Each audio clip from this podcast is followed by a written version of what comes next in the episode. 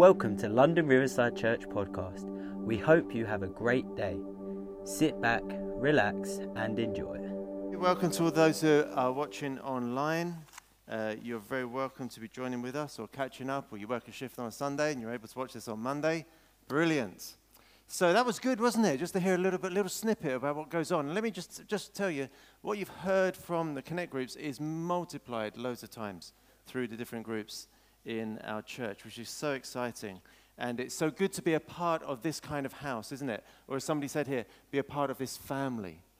And, uh, you know, we are a growing church, so we are intentionally family as well. God has made us family, but we have to intentionally look out for each other. And I'm going to be sharing a little bit about that today. But, you know, part of the excitement for being part of this house is something that we do every year. It's called I Love the House. Okay, it's our I Love the House offering. So in a couple of weeks, you'll see these envelopes, and uh, you'll have the opportunity to prepare for our annual offering. Now, what we do each year, is, and that's, many of you will be familiar with this, but some of you joined us over the last year, we, we, what we do is we plan to sacrificially give once a year, additionally to our regular giving. And uh, what we do by that is really, we call it I Love the House, because they go, okay, this is where I'm planted, this is where I'm at home, and I'm going to do what I can to extend the work of this house.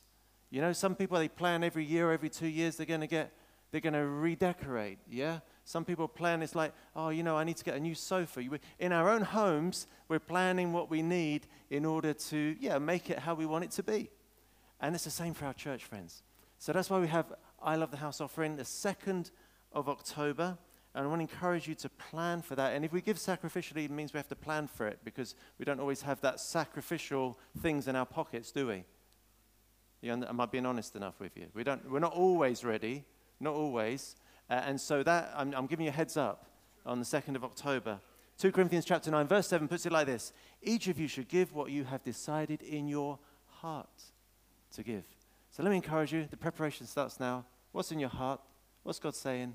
Let's begin to make preparations for the second of October. Now, I love the fact that we were sharing, uh, hearing what the Connect Groups were saying. You know, my experience, and I've shared some of this with you before, but my experience of coming to faith was in being amongst Christians. But what I mean is that not a church service as such, but actually being in their home. You see, I didn't, I didn't have a Christian upbringing, so when uh, my mum became a Christian and I started getting taken along to church meetings, I started to hear the message. Uh, but when we moved house and we moved from Essex down to uh, Cornwall, we lived with a family that were in the church for, while the house sale was all being sorted out. And it, it, during that time, I not only heard the message, but I saw and felt the message. You, you, and I, I'm sure as I look in this room and I look, and those of you online, you'll know that there's something in your faith that it wasn't just the message that you heard, but there was something that you saw and felt. And it all came together. And that's, friends, we are not called to walk alone. We're not called to go it alone. In fact, the Bible describes this in Galatians six and verse ten. Therefore, when we have the opportunity, let us do good to all, especially to those who are of the household of faith. I don't know if we can get that scripture up on the slides there. The household of faith. The scripture, the Bible describes us as a household of faith, a family. A place where we have decided together we're following Jesus and we are now part of the household of faith. That's our local church. Now, every family has its traits, doesn't it? Every family has its characteristics. Every family has its traditions. We have a tradition in our family, as the children have left home, that when one of the children is still at home, we don't let them know that the other children are about to visit. You still with me? So when my son came back from Australia, we didn't tell our youngest that I'd, I'd gone out at five in the morning to pick him up from the airport. Uh, when, uh, yesterday, our, our daughter came by, and we didn't, we didn't let anybody know that she was going to drop by. It's, it's, I, I know, you don't sit down and think, how are we going to do this tradition? It just starts to happen. We think, that worked, we'll do that again. Every family has its, has its traditions, and all these things, these values that we have, they all add up to the culture that we live out. And we live it out, and sometimes we begin to live it out, and we don't even realize we're living it out. And people say, well, why didn't you let them know you're coming? It's, oh, we don't do that in our house. We just turn up. Uh, but whatever it is, that is part of our home. So this series that we're looking at over the next few weeks is called This Is Us. This Is Us. These are our core values. These are the things that we believe that we are empowering. We are generous. We are passionate. We are full of faith. And today I want to look at the fact that we are relational. We are relational. Notice the way I'm describing that. Not uh, we would like to be relational. It's something that we are. It's part of us. It's what we've become. And it's what is something that we want to keep as part of our character and, and, and a value in our house. We journey life together as God's multi-generational, intercultural family. I just love the fact that we are multi-generational and intercultural in how we do life together. As somebody once said, there's unity in our diversity. We don't all have to be uniform and be all the same in order to be united in Christ. And he's the common denominator, isn't he? He's, that's, the, that's the starting point, that we are one in him. Uh, First Peter two verse five puts it like this, that we are living stones being put together, built into a spiritual house where God dwells by his Spirit. Wow. Now, you might have opinions about the different stones that God has chosen, but here's the thing. He gets to choose, you don't. So, oh, that was a bit high, so you're looking at, ooh. Living stones. Living stones that God is piecing together. And so Connect Groups is a great way that we express who we are. It's quite significant in how we facilitate our relationships. So let me just show you the next slide and uh, just remind some of us of the ways in which we seek to s- facilitate our growth journey as Christians. So we gather as a crowd, like today, we, we, uh, we meet in groups where our relationships uh, can grow, and then we also serve in teams, because when we're in a team, we get to carry some responsibility. And so that is how we seek to uh, gather as God's people and grow in his grace. But notice this, that it's not simply a program. It's not just simply a ministry. When we say we're relational, it's not like, oh yeah, this is the relational ministry. Now we're going to be relational. No, no, no, no. This is something about who we are. This, this is us. This is us. Relational is who we are. That's why after a whole week of prayer and fasting, we eat chips on Friday. If you miss something, get to the next prayer week. We do chips on Friday. So good. You say, oh, why do you eat pasta, pasta? Is that spiritual? I think so. I don't think, I don't know if you've read the Gospels, Matthew, Mark, Luke, and John, of a man called Jesus, the Son of God, who spent most of his time eating at people's houses. Not sure if you've read that. It's a very spiritual activity. I'm getting some amens from the front row. It's gradually seeping back as people feeling more relaxed about our spirituality here. Uh, but, you know, that's why we have the source. Friends, the source is not just, oh, that's a good idea. No, that's intentional. In fact, we've realized we don't not only don't have enough space in this room, we don't have enough space in that room, because part of our Sunday is to gather together, not only to worship our King, to learn from his word, but to be together, to be relational. So the, the source is on purpose, friends. It's not like, what are we going to do with that space? No, no, no. And somebody said, why didn't you have a bigger meeting room? Well, because we needed that kind of meeting room as well. Ah. So we're relational. Now, Mark chapter three. Verse thirteen, when Jesus called his disciples, it says he went up, uh, verse thirteen, went up on a mountainside, called to him those he wanted, and they came to him. Verse fourteen, he appointed twelve that they might be with him. That they might be with him. And then he sent them out to preach and to have authority over demons. He, they, he wanted them to be with him. What was being with Jesus? It was eating with Jesus. It was journeying with Jesus. It was laughing with Jesus. It was even ministering to people with Jesus. It was being with him. You see, people will easily walk away from a program or a service, but you don't so quickly run away from a relationship. People can always find a better church service.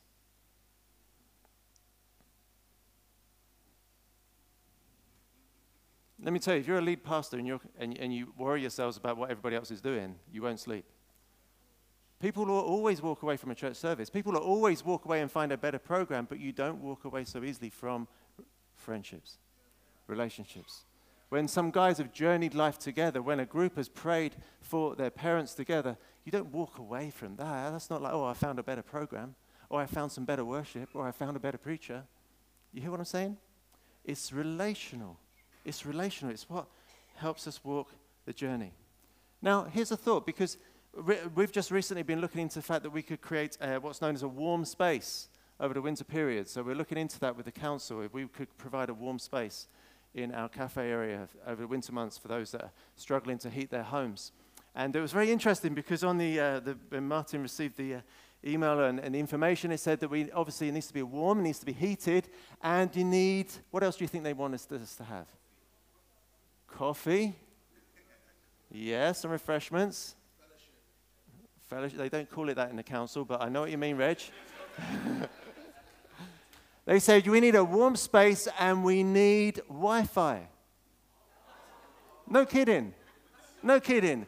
Close second to staying warm, okay? A close second to staying warm. Could you provide a space that has Wi-Fi? You see, our digital technology is, a, is, is an amazing thing, and I'm, I'm uh, you know, I'm, I'm in no way want to knock that. I enjoy it as well, but it's brought those that are far away closer to us, but sometimes it can make those that are near to us more distant, yeah? And those of you know, because we've all got family in other countries, many of us. It's brought us closer, but those that we're actually doing life with, it's actually created a distance. That we'll go for a meal and spend the time on our phone, that we'll, we'll spend time. You see, I don't want to knock it. It's easy to knock it. I'm just saying, relational, we have to be careful that we're not simply, as somebody once put it, alone together. You know, we just spend that time. Anyway, we need friends in our lives who we can't just delete, right? We need people in our lives that we don't just simply unfollow. You tracking with me? As we look in the scripture, God places huge emphasis on us being relational. You see, I think in our lifestyles, the increasing isolation that we experience in the smaller family circles that we have, we crave a witness to our lives. Somebody once put it like that. We crave that witness to our lives, that we know that what we're up to is actually being noticed. You see, that's why there's a welcome in the crowd, but there's a, but you are known in a group. When you gather and you journey, you start to get to know a group of people. That's where you are known. And of course, you are needed in teams. So I'd like us to look in the scripture what Paul says uh, regarding these important relationships in our lives. And in uh, First Corinthians chapter four, I'm going to put it up on the slides as well for you, in verse fourteen. He says, I'm writing this not to shame you, but to warn you as my dear children. Even if you had ten thousand teachers in Christ, you do not have many fathers. For in Christ Jesus I have become your father through the gospel. Therefore I urge you to imitate me. Verse seventeen. For this reason I have sent to you Timothy, my son, whom I love, who is faithful in the Lord. He will remind you of my way of life in Christ Jesus, which agrees with what I teach everywhere in every church. I just want to highlight two simple things uh, this morning. Uh, from this word. The first thing is this, that our relationships nurture discipleship. Our relationships nurture discipleship. We see that in verse fifteen. Paul says, you've many teachers but few fathers. You may have ten thousand teachers but few fathers. You may have so many blog posts and, and, and Instagram feeds and, and, and so many opinions coming your way, but you have few fathers. Because there's a difference about someone that wants to give you their opinion and someone that's taken an active interest in your life. Is that right? So the, our relationships nurture discipleship. The relationships nurture our growth in God, our journey with God. You see, let me just tell you, make this very clear, that no one disciples you from a book. Only, only the living God can do that, okay? No one disciples you from a book. Nobody disciples you from their web platform. I dare to say that some amazing preachers who I love also don't disciple you, even though they can knock it out of the park every Sunday. They're not discipling you, friends, because discipleship comes through relationship. Jesus invited them to be with him, okay? To be with him. He didn't call us or his first followers to be his students, but to be his disciples. To be his, not to be his students, but to be his disciples. Sometimes we've relegated discipleship is, I do a course, I'll learn more about the Bible, and I'll be a better disciple. Jesus didn't invite them to come and learn more. He invited them to come and be. You see, a student learns what you know, but a disciple becomes like you are. Okay? A student learns, a disciple becomes. Becomes. And we are all becoming. That's how cool, that's, that's how God, much God loves us, that he doesn't leave us as we are. He wants us to journey with him. That takes relationship. Notice in this scripture the language that Paul is using. Verse fourteen, my dear children. Verse fifteen, I became your father. Speaking of Timothy, my son whom I love. This is a language of relationship. A language of relationship. And we find it in our New Testaments. We read through each of the letters a language of relationship. Our relationships nurture discipleship. Now, how do they do that? Well, they do it through role models. There's role models amongst us. And you are, are actually, all of us have the opportunity to role model to others, because each of us is ahead of someone else in life. Paul says, therefore, I urge you to imitate me. That's quite a statement. I don't know how recently you've asked somebody to imitate you. So I don't know, I'm not up to that, Pastor. That's, that's for the pastor type people that we're supposed to, or even them, I'm not sure. Paul says, imitate me. What a statement. If, if your commission today, to, your mandate this week is to allow people to imitate you. So that's a disciple, that's not a student, that's not someone that's interested in Jesus, that's someone that's following and becoming more like him. Paul is confident with all his failings, and he does admit to them, by the way. With all his failings, he still says to those young Christians, imitate me. Imitate me. You're all looking so humble that, you, that you're not sure if you're allowed to own that statement. Imitate me.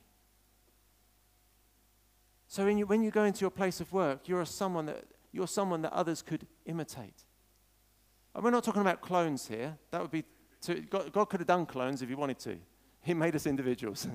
Amen? Happy about that? That's so that we actually have to engage in this, don't we? To, to, to imitate me. Imitate me. Role models all around us. Relationships nurture through discipleship through integrity. Notice in verse seventeen there, he says, I've sent Timothy, the son whom I love, to you, who's faithful in the Lord. Now notice this, he will remind you of what? My way of life. Now don't miss this. He's going to remind you of my way of life, which agrees with what I teach. That's the definition of integrity right there, isn't it? My way of life agrees with what I teach everywhere in every church. No, so what I do agrees with what I say, and what I say agrees with what I do. Now, I know we haven't arrived, friends, but that's a great way to go. Agreed? That their discipleship is developed in our lives, our walk with Jesus. Understand that it needs relationship to develop that kind of integrity. We're not talking perfection here. We're not talking about calling people out all the time when every time they slip up. But what we're saying is there is there is there is a calling on our lives that what we do matches what we sing on Sunday. And that what we get excited about on Sunday is present in our lives on Monday. You got it. Thank God it's Monday. So you see what Paul is doing there. He's saying, listen, I'm going to send some to you. This person is my son. He's become my son in the Lord. He, we're, we're like father and son together. He's learned from me. He's been imitating me. And he will remind you. How will he remind you? Because he's now living this way. Right? When Timothy turns up, you're going to think to yourselves, chip off the old block. Do you know that expression? When Timothy turns up, you're going to say, he must have been spending some time with Paul. Because the way of life is going to remind you. When you see him, you'll be reminded of my way of life, which agrees with what I'm teaching, with what I'm saying. Wow. Our relationships nurture discipleship through these role models, through this integrity, which it encourages in our lives, and also through vulner- vulnerability. Vulnerability in our lives is so important. And this is where it gets a little bit too awkward, because we don't always, we, we don't always like to be vulnerable. But God is gracious, and he helps us come alongside people, and he helps people come alongside us where that vulnerability can take place. For Proverbs twenty-seven puts it like this in verse six, faithful are the wounds of a friend. Faithful, or another scripture puts it like this, wounds from a friend can be trusted. You say, I don't want any friend wounding me. That's the initial reaction to that scripture, right? Why does my friend have to hurt me? But the kisses of an enemy are deceitful. You see, a good friend will say, hey, you know what? I think you went too far. A good friend will say, hey, you know what? You, you, you, you definitely can do better than that. Yeah? A good friend doesn't even have to say, I'm telling you this in love, because you know they already love you. Yeah? Yeah, because I get I get a little bit nervous when people say, I need to tell you something in love. And I'm thinking, hmm, if you've got to tell me. Now, don't get me wrong, because I'm happy anybody wants to talk to me and correct anything, honestly. But if we walk together, a faithful friend, faithful are the wounds of a friend. They can be trusted because they're bringing us up. They're, they're concerned that our way of living is not matching the way of talking. And they're going to say, hey, come on, you can do better. Jesus is in you. Jesus is going to help you. Can we pray about that? Can we make something happen? Can I, can I help you with that? Wow. I see our relationships nurture discipleship in our lives. It's very difficult to be a disciple of Jesus Christ on your own, according to the scripture. Now, not only do discipleships, nur- discipleships nur- uh, sorry, relationships nurture discipleship, but our well-being depends on it. Our well-being depends on our relationships. Our well-being depends on being relational. You see, a healthy body heals itself, right? The nurses in this room will tell will tell you and explain better than I can that, you know, if you cut yourself or you're wounded, the body just goes into a special mode where it's going to create a blood clot there, clot, clots there, so the bleeding stops, and then the blood's going to bring the oxygen and the nutrients to that place that needs to be healed. The body does it all, all by itself. A healthy body heals itself. We're the body of Christ. You know, we are here to heal, heal each other, to help one another. That when there's a need, that we know we can get to that need and begin to bring the change. Our well-being depends on our being relational. In two Corinthians one and verse three, Paul says these words. He says, God who comforts us in all our troubles so that we can comfort those in any trouble with the comfort we ourselves receive from God. In other words, we've experienced the God of comfort. And so now, the body of Christ, we are going to bring comfort that we have already experienced in God. That which we've experienced from God, we are now going to minister and help someone else. In very practical ways, very often. So our well-being depends on it for our healing, for support. Galatians six verse two, carry each other's burdens, and in this way you'll fulfill the law of Christ, to love one another. Carry each other's burdens. There's times when I'll need to be strong for you, and there's times when you'll need to be strong for me. Is that right? We rejoice with those who rejoice. We mourn with those who mourn. There are times when we are finding this beyond ourselves, but someone else is going to be strong for us. And I know what you're saying. You say, but Jesus is everything. Jesus can do that. Jesus can be our strength. But Jesus in his wisdom has put us together. So part of the answer to your prayers is the people in your life. Relational. Relational. It's God's way. It's God's way. And we're not talking about perfection here. You know, if you're ever concerned about your perfection and getting it right, just re- read up a guy called Simon Peter or Peter Simon or Simon or Peter in the New Testament. If you're just not sure if you if, if it's okay to make a few mistakes. You know what Jesus said in Luke chapter twenty-two? He said to Simon, Satan has asked to sift all of you as wheat, but I've prayed for you, Simon, that your faith will not fail.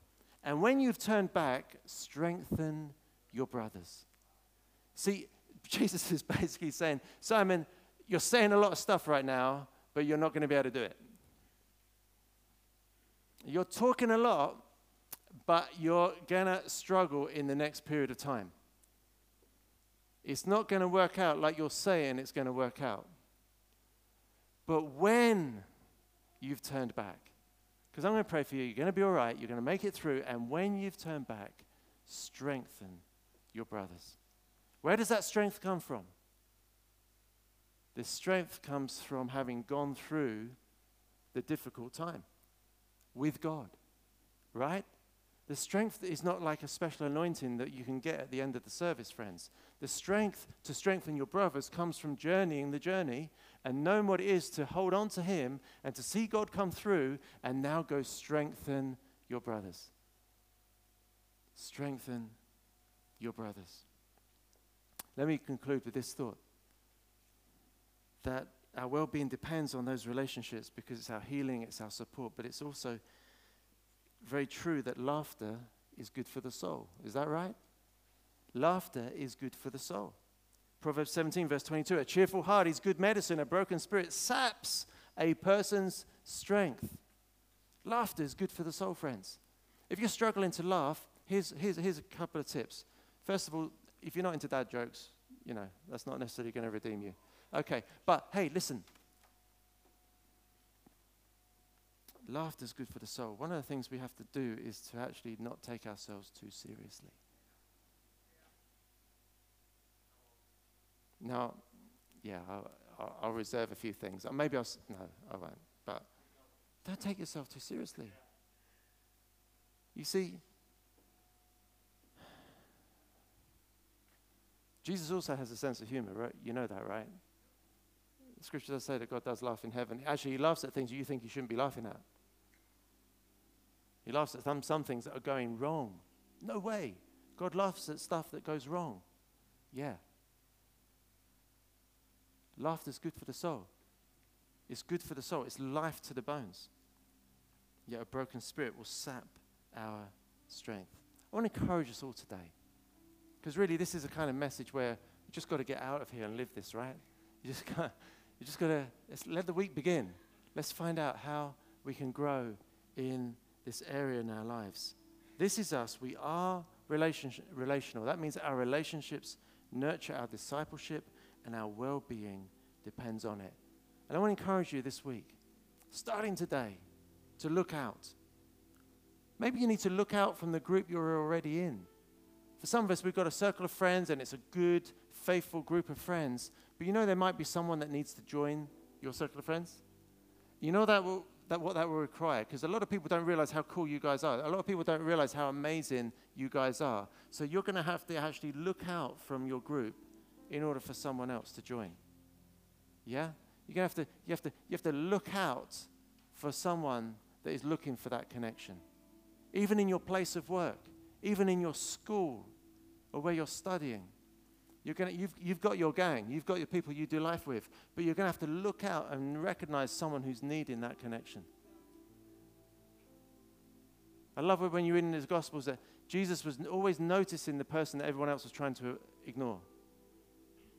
He even noticed the people that were trying to hide. Look out in order to be relational. Maybe, maybe you can grab a drink in the Source after today. Now, this is not promotion for selling drinks at the Source. You can get free water, okay? Although the, the flat white is very good coffee. Maybe you need to say, hey, maybe maybe you need to find someone and say, hey, we don't know each other very well, but let's let's have a chat. Let's talk. Let's have a coffee together. Maybe you need to join a Connect group. Maybe you need to start a Connect group. That'd be good. We need some more groups. So if you've got it like, oh, I'm not sure if I can lead that pastor. Yes, you can. Yes, you can. Maybe you can start a group. We'll help you to do that. Now, when Jesus walked this earth, he was incredibly relational. So much so that he offended the religious authorities. You know, they had a label for him. Now, we, we say it as a, as a badge to say, hey, that's awesome. But actually, at the time, they called him a friend of sinners. In other words, a friend of those that weren't doing what the religious people wanted them to do. And he was a friend of the people that were getting it wrong. And he would have meals with them. He'd go to their parties. He'd spend time with them. And actually, he got a bad name for himself, but we now know it to be an awesome title. Friend of sinners. Friend of those that are being ignored by everyone else. Friend of those that haven't been accepted. Friend of those that have been outcast. That's our Jesus. That's the one who's called us to follow. And I want to encourage you, if you're here today, I'm going to pray a very simple prayer, and then I'm going to pray for all of us in a moment. But I'm going to pray a very simple prayer if you want to decide to follow that Jesus. If you've heard how I'm talking about the Christian faith, it's really a relational thing. And it starts with that relationship with him. So I'm going to pray. I encourage you to bow your heads if you can, or just focus your attention for a moment. I'm going to pray a very simple prayer. And if that's your decision today, I want to follow Jesus. I want to get into this life of following him. I want to know that he's forgiven me. I want to know that I've got a life that he's leading me. And I encourage you to pray this prayer with me. Father God, I thank you for your love. Thank you for Jesus. Thank you that he was a friend of all. It's my desire to follow him today. Thank you for the cross. Thank you that you took my place, took my punishment for the things that I've done wrong. I ask you now to lead me, fill me with your spirit. Guide me, I ask, in Jesus' name. And just while our heads are bowed for a moment, if that's been your prayer, so I encourage you just to raise your hand, let me know, and we'll, we'll get, make sure that you take one of those Gospels home with you today. If that's been your prayer, just let me know. That's great. Wonderful. I wonder if we can stand together then. Before we close, we're going to sing a song of worship. I'd like to pray over us as a, a family of London Riverside Church. So many good things happening, but always that challenge to our hearts that we are relational. Father, we thank you for your word. We thank you that you are a relational God. Thank you, Lord, that you've invaded our lives, you, that we come to know you both as our King and as our friend. We thank you for your grace in our lives. And Lord, we invite you now into our relationships, into our groups, into our, our, our, our amongst our work colleagues, wherever we find ourselves interacting with others. And we ask now, Lord, that we might be able to say, imitate me. Imitate me as I imitate Christ. Imitate me as I follow Jesus. Oh, Father, we ask that there be a grace in our lives now, Lord, to look out and see the need of others that are maybe nervous to connect. Lord God, I pray you'll give us creativity and wise ways in which we can be relational and point to you this week. We ask in Jesus' name. Amen. Amen. Come on, let's worship him together this morning. That's all from us here on our L R C podcast. If there's anything else you would like some more clarification on, or you would like to take the next steps in your journey, then why not head over to our next steps page at londonriversidechurch.com forward slash next steps. That's all from us here today, and we hope you have an amazing week.